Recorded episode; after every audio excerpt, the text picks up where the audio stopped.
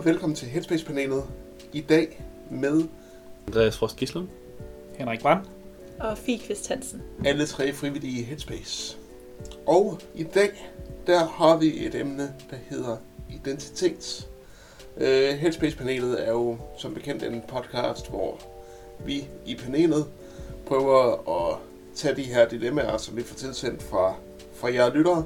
Øh, også nogle gange, øh, som øh, vi samler ud på vores udgående opgaver på skoler og andre uddannelsesinstitutioner, øh, som bliver behandlet hundrede procent anonymt. Og øh, så prøver vi at tage de her øh, dilemmaer og ligesom takle dem på bedst mulig måde, vi kan. Så jeg synes bare, vi skal gå i gang. Så dagens emne er som sagt identitet. Og første spørgsmål lyder: hvad skal man gøre, hvis man nogle gange ikke føler, at man er god nok i forhold til skole, venner og i fritiden? Ja, altså det er jo et ret svært dilemma at starte med, fordi det, det lyder desværre som en bred problemstilling. Mm. Og for mig lyder det som noget lidt større end bare at føle, at man ikke altid er god nok. Det lyder faktisk som om, der er en generel tristhed, mm. der er når det her unge menneske. Og det, det er hårdt. Sådan nogle perioder kommer man til at have, hvor man føler, at alle tingene er svære, og alting gør lidt ondt i hjertet, fordi ens venner gør måske nogle mega spændende ting, som man ikke selv kan være med til, og i skolen er der nogle andre, der er foran en, og derhjemme kører alting måske ikke super godt med familien. Der kan ofte være nogle problemer i forbindelse med, at man udvikler sig som menneske, og der kommer nogle konflikter med mor og far. Så det er ret svært, det her med at have den følelse. Men som vi nok kommer til at gentage rigtig mange gange i dag, så det allervigtigste er at fortælle om det, først og fremmest. Mm. Få sat ord på de her følelser. Fortæl med nogen, du stoler på, fordi nu, nu lyder det heldigvis som om, at den her person har venner og har nogen, de betror sig til. Ja. Så noget af det første er simpelthen bare at tage dialogen og sige, jeg har faktisk en rigtig, rigtig svær periode lige nu, hvor jeg ikke føler, at jeg er god nok. Mm. Og så tage den derfra med mennesker, som man stoler på. Og så simpelthen sige, Hvor, hvad, hvad tror du, det kan være? Tror du, at er det mig, den er gal med? Det vil ofte være det spørgsmål, man stiller først, og så vil man altid selvfølgelig få at vide, nej, det er det ikke.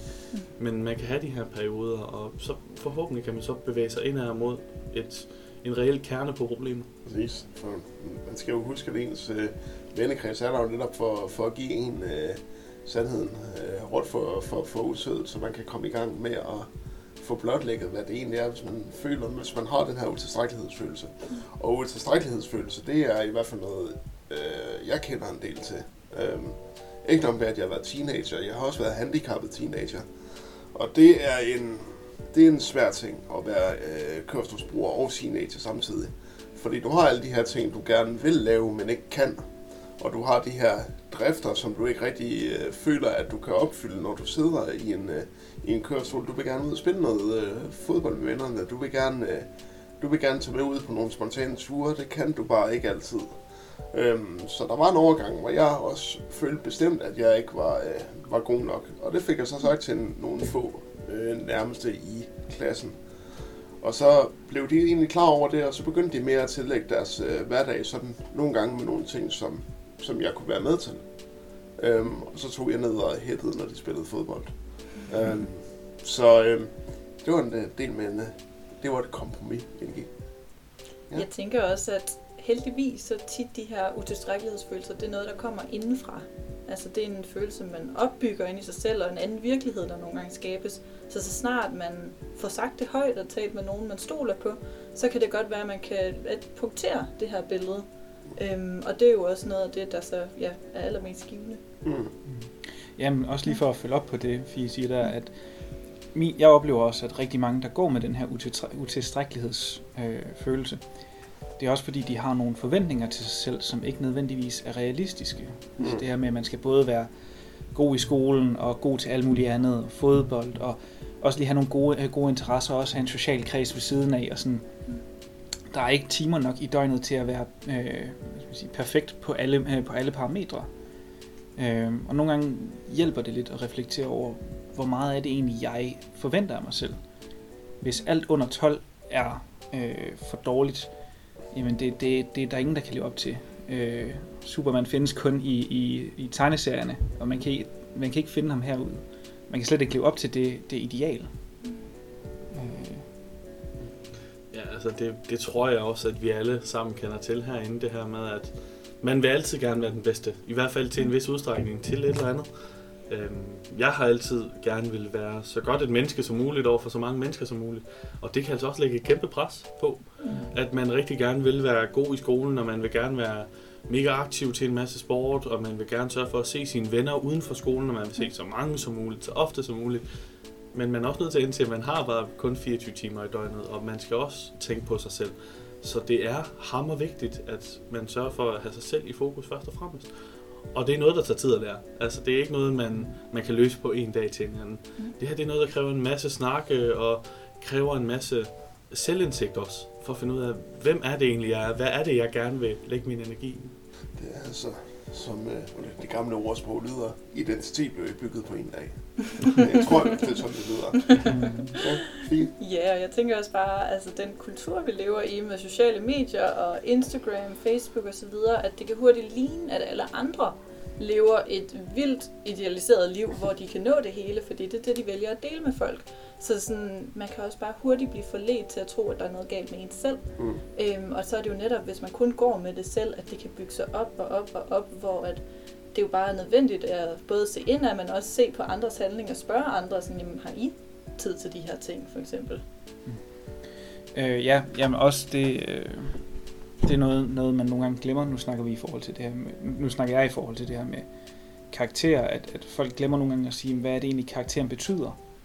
Fordi det betyder ikke kun, hvor god er man til sit fag. Det kan også betyde, jamen, hvor meget andet har jeg egentlig haft at se til. Øh, hvis man har haft utrolig mange ting, man har skulle gøre op til en eksamen, så har man ikke overskud til at læse lige så meget, som man måske ville have ellers. Og så er det jo klart, at ens karakter også bliver påvirket af det. Så nogle gange, hvis man... Hvis man oplever, at man har været, været, at man føler sig utilstrækkelig, så er det også nødvendigt at spørge sig selv for inden, jamen, hvad er det egentlig, hvad er det egentlig, der har gjort, at jeg, at jeg ikke kunne leve op til det? Har der været andet, der har kunnet nå til det? Øh, har det været, fordi jeg har haft travlt alle andre steder? Er det, fordi jeg skulle flyve til alt muligt andet? Altså sådan nogle ting, der kan spille ind på ens øh, øh, både performance og, og karakter generelt. Ja. Ja, det er jo det med sociale medier, der er der. Den, det er jo en efterhånden, i det så langt som sociale medier har eksisteret, har der eksisteret den her med, at de stort set er bygget til, at øh, man bare bygger en idealiseret version op af sig selv. Mm. Øhm, og det kan jo også, det kan også være svært, når man bare ser, at ens venner bare deler, at nu går det fedt, og nu går det rigtig fedt, og man sidder selv og tænker, jamen, mig går det bare overhovedet ikke fedt for. Mm. Øhm, men man skal altid lige huske, at det er det, man vælger at lægge på Facebook. Mm. Der er jo meget, man ikke lægger på Facebook. Mm. Øhm, og det er jo det, som man ikke så gerne vil have, at verden ser. Så det er altså ikke, det er altså ikke, det er altså ikke den følelse af utilstrækkelighed, den, den, den er altså til at arbejde med, hvis man kigger på det i sociale medier-regi. Også måske at tage en pause derfra kunne også være en god ting. Ja, altså lige for at komme lidt tilbage til det her med altså en reel handlingsplan for de her mennesker, fordi det er svært at vide, hvad gør man så efter, man har snakket om det. Øhm, for mig, det der virkede allerbedst, var at finde noget, jeg brændte for. Øhm, ikke nødvendigvis noget, jeg var god til, men noget, jeg virkelig synes var spændende og interessant. Øh, for mig, der startede det faktisk med at være Headspace. Mm. Øhm, fordi det var et, der var jeg et sted i livet, hvor jeg ikke rigtig troede på mig selv og mine egne evner, og havde tanken om, at det kan godt være, at jeg kan hjælpe mig selv, men så kan jeg i hvert fald hjælpe andre. Øhm, og det, jeg brænder stadigvæk for det den dag i dag, og vil stadigvæk rigtig gerne gøre en forskel, og det har været med til at løfte mig op, fordi det har været en af de ting, som jeg har kunne kigge på i livet og sige, det her, det synes jeg virkelig er spændende, og det er okay, jeg fejler til at starte med, fordi der er ikke nogen, der er perfekte til det her. Men gå op i noget og sørg for at finde noget, du, der, der er interessant, og lad være med at tro, at du skal være den bedste fra dag et, fordi det er der ikke nogen, der kan være. Men giv dig selv tid til at blive god til det. Giv dig selv tid til at fordybe dig i det. Giv dig selv tid til at falde for det her emne, øhm, og sørg for selvfølgelig at tale med dine venner om det. Sige, jamen, hvad er det, altså bliv ved med at tale med dine venner om det, bare efter første gang, så sige dem, hvordan synes du egentlig, jeg er en god ven, og det vil du som oftest blive bekræftet i, øh, heldigvis. Det, altså, man får at vide alle de gode karaktertræk, og det kan være en kæmpe selvtillidsbooster. Så jeg, jeg vil sige, hvis man, hvis man mangler lidt selvtillidsboost, så spørg ens venner, synes du, jeg er en god ven?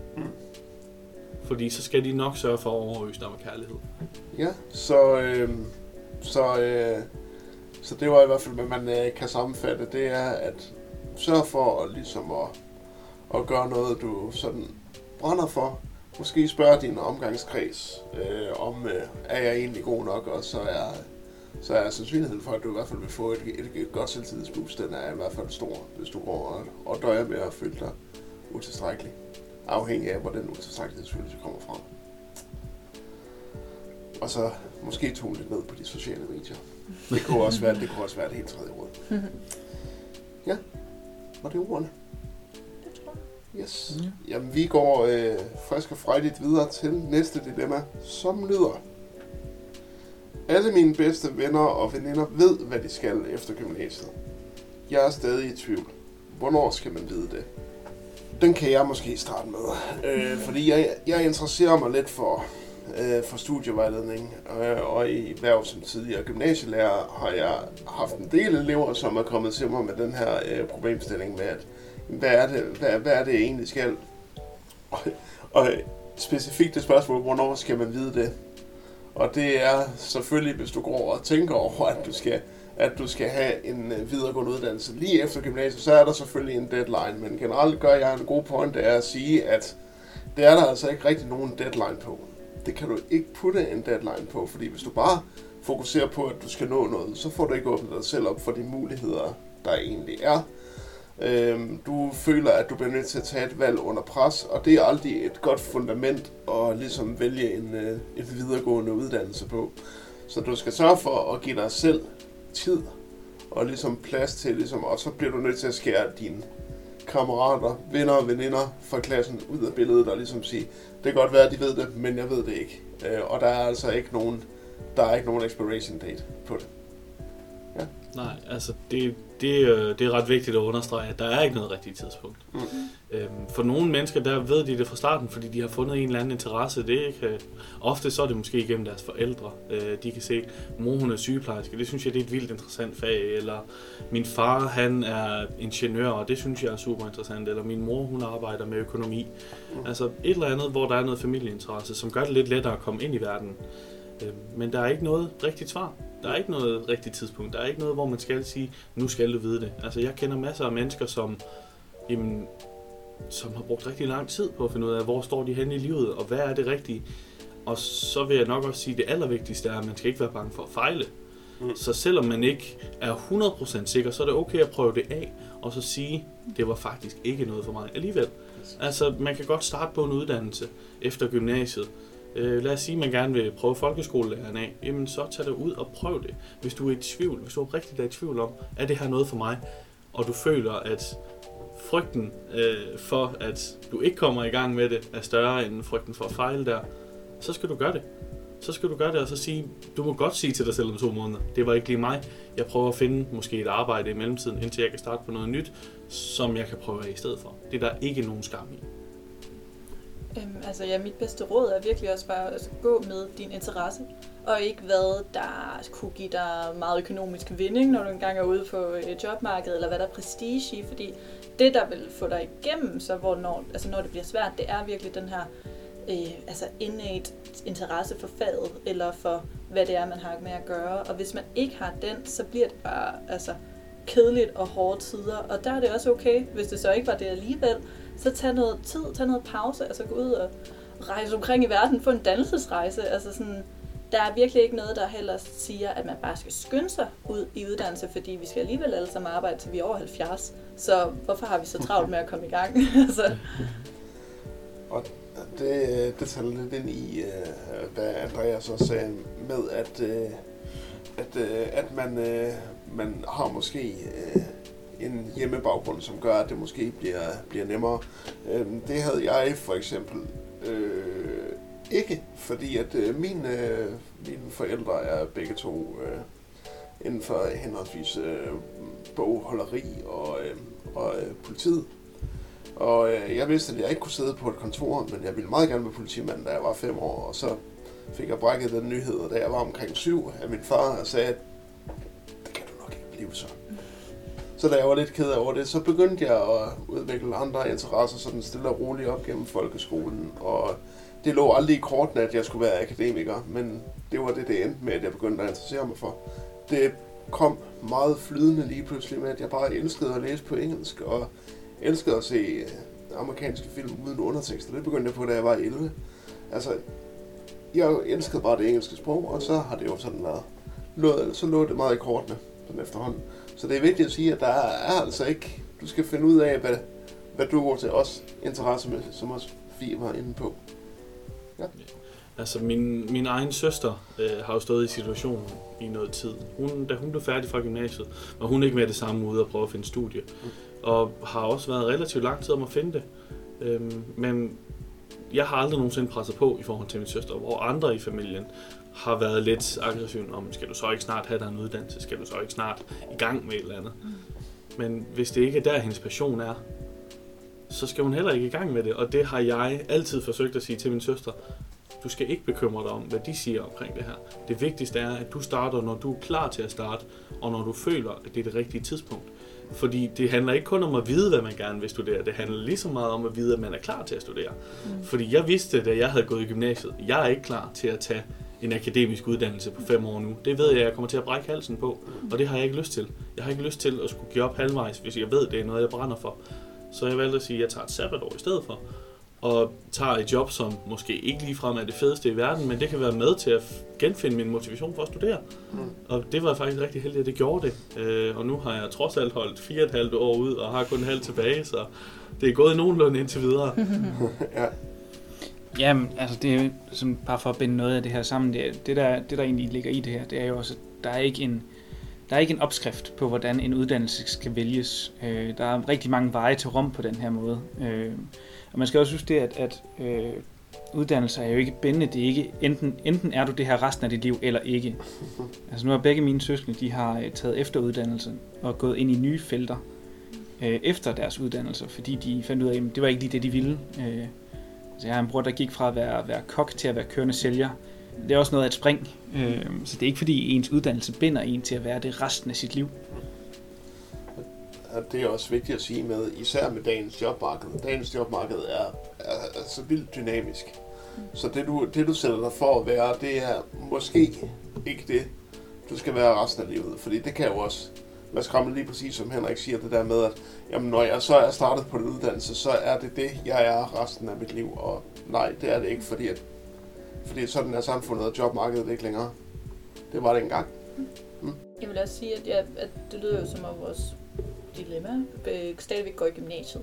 Ja. Og, sådan, og selvfølgelig kan det føles ufatteligt øh, altså presserende at finde ud af det, fordi okay, alle de andre har tydeligvis fundet ud af, altså de har fundet nøglen til, øh, til hvad hedder det, den evige visdom, og bare ved, hvad de skal resten af deres liv. Altså det er ufatteligt privilegeret, hvis man allerede i gymnasiet har helt styr på det.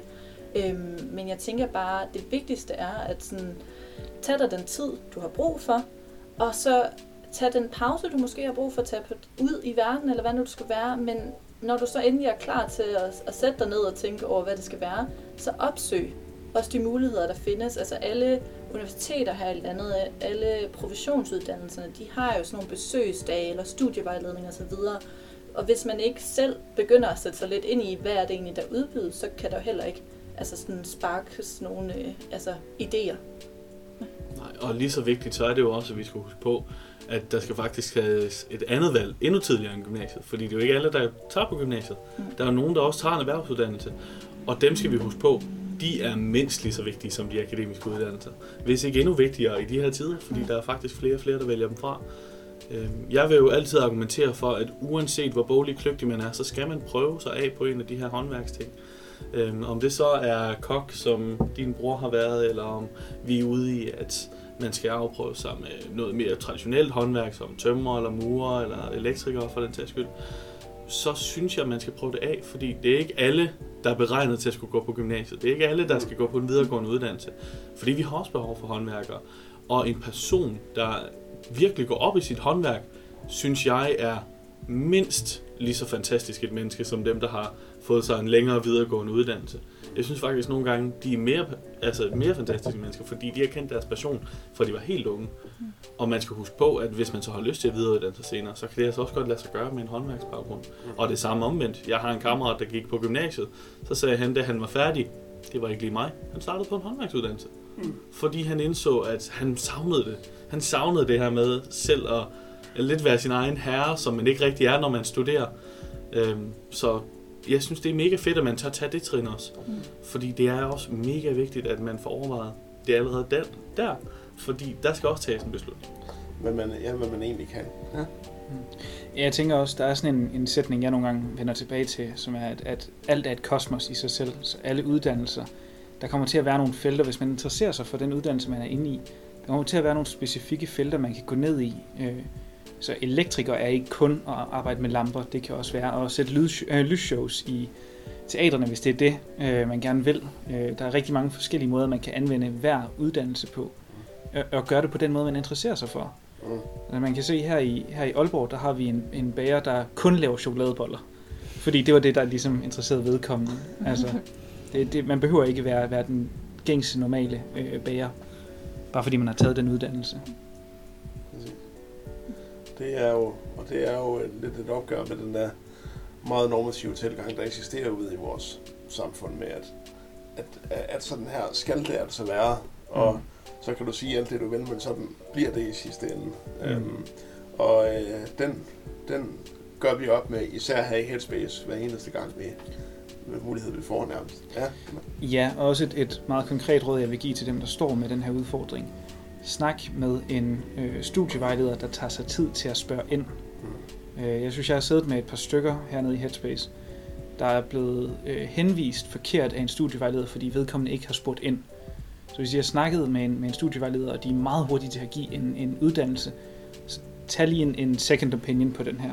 Øh, I kan enten komme ned til, til et Headspace-center, hvis der er i din nærheden, eller øh, der er helt sikkert nogle andre øh, tilbud, øh, hvor man netop kan få nogen, der, der spørger mere nysgerrigt ind.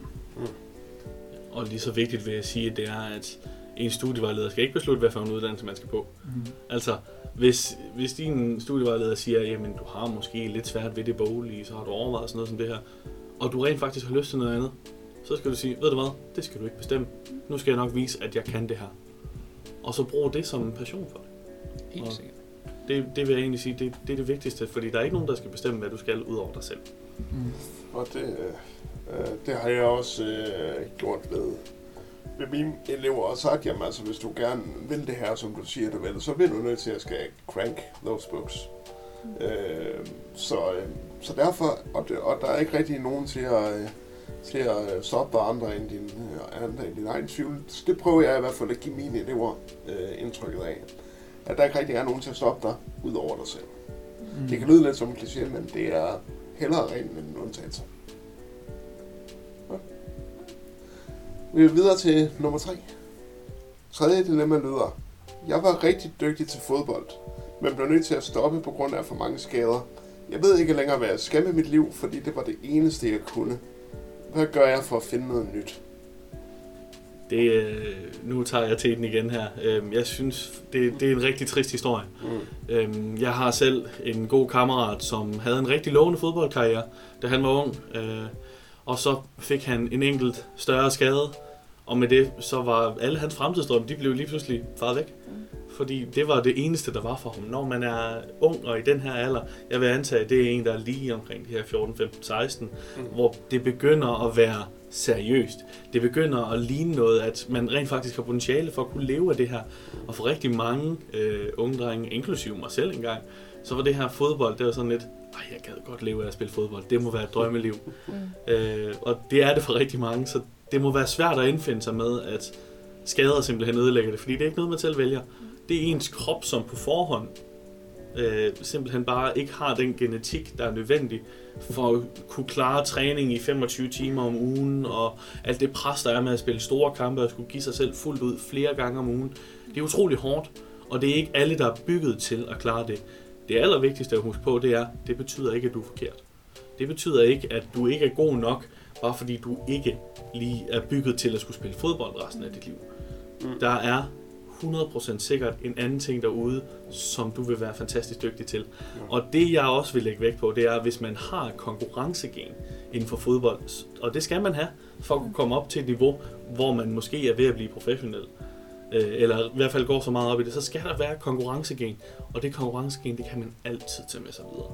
Man vil kunne finde det samme igen i et andet sted i livet. Mm. Og så kunne, kunne bruge den her motivation til at sige, jeg har vist, at jeg kunne være den bedste til fodbold. så vil jeg også godt vise, at jeg kan være den bedste i skolen. Jeg vil godt vise, at jeg kan være den bedste kammerat, eller jeg vil vise, at jeg er den bedste til, hvad ved jeg, at jonglere eller trylle, et eller andet. Mm. En passion, som man virkelig brænder for. Mm.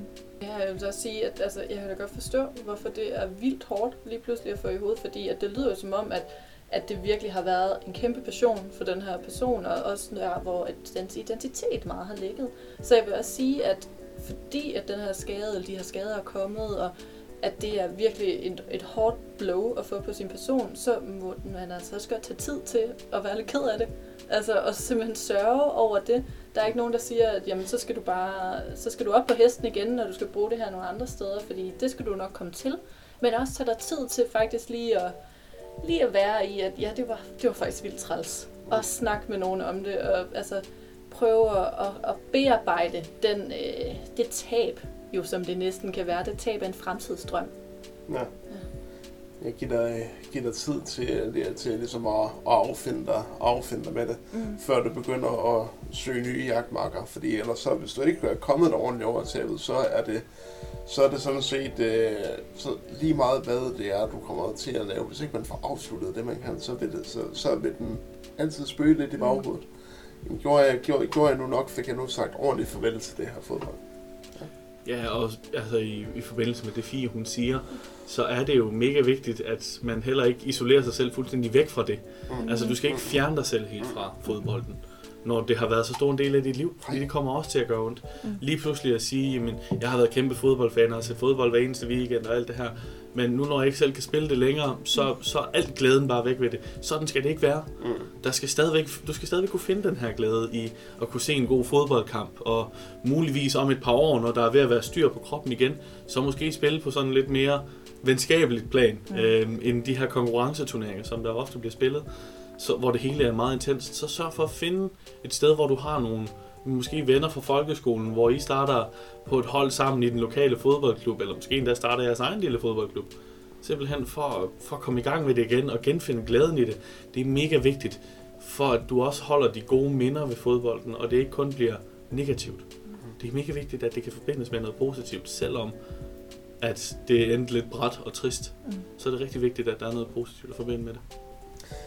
Præcis. Øh, snak om, øh, snak om øh, fodbolden. Altså bare øh, sørg for, at det stadigvæk er en, en god del af dit liv, og en, og en del, som du, som øh, Andreas siger, kan, kan, kan, kan, kende dig, kan kende dig selv i, uden at det er det, som er alfa og omega for dig, men mere som en, en god, solid hobby, som er nødvendig for dig. Øhm, du kan altid også blive fodboldekspert på T V tre. De leder altid efter nogen. Så. Ja. Altså, ja. Jeg vil sige, det, det er bare generelt vigtigt, at man har sig selv med, når man lige pludselig får ændret sit liv, altså dramatisk, som det her er. Mm. Altså, der, det kan jo ske på mange måder. Nu fodbold, det er måske et meget alment kendt eksempel, fordi der er skaderne meget synlige, men der kan også være andre ting. Det kan jo også være et arbejde, som man simpelthen ikke kan passe længere, fordi man får en eller anden sygdom, som gør det umuligt at passe det arbejde. Det kan være, at man får rygskader som tømrer, eller man får problemer med eksem på hænderne, hvis man er frisør eller noget lignende. Altså, der kan være rigtig mange årsager til, at ens fremtid og ens drømme og planer går i vasken. Men det vigtigste er bare, at man skal huske på, at der er en passion, der er forbundet med det, og den må man ikke glemme. Og lige så vigtigt, at man finder noget nyt, som man kan interessere sig for, som er inden for ens mulige rammer. Det var lidt det samme, jeg lige havde, havde tænkt mig at sige, det her med at finde noget, finde noget nyt, hvor man også får nogle af de interesser, man havde med før. Altså fordi med fodbold har det måske ikke kun været det at være ude på banen, det kan også være kammeratskabet, der er udenom banen. Det kan være det at være med til det taktiske i det. Altså der må være nogle, nogle flere interesser i det, og der kan man godt finde delelementerne andre steder. Ja, og netop kammeratskabet er super vigtigt. Mm. Der er dog en ting, jeg vil understrege her, det er, at hvis kammeratskabet ikke holder ved, efter du ikke længere kan spille fodbold, så har det kammeratskab nok heller ikke været værd at holde fast i. Mm. Fordi rigtige venner vil også være der uden for fodboldbanen. Så det vil jeg altid understrege.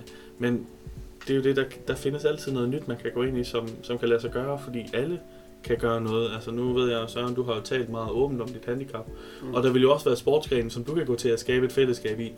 Ja. Øh, altså trods at du egentlig har et handicap, der forhindrer dig for meget traditionel sport. Det gør jeg ikke mere, men det har jeg gjort meget. Præcis.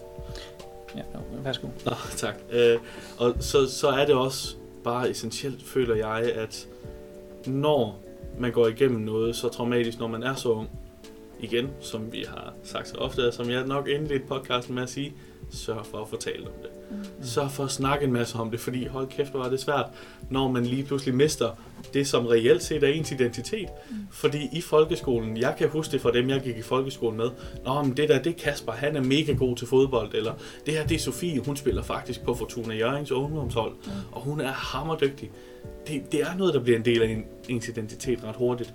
Så sørg for at fortalt om det, for at det ikke bliver et stigma, det her. Det skal ikke være hårdt at tale om, det skal være okay at sige, jeg har det faktisk rigtig svært med, at jeg ikke kan spille fodbold længere. Mm.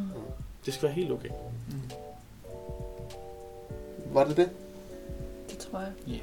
Jeg tror også, det var det, vi havde for i dag. Mm. Jamen, øh, så vil jeg godt sige tak til dig, Andreas, tak, tak til dig, Henrik, og tak til dig, Fie, for at være med i Headspace-panelet.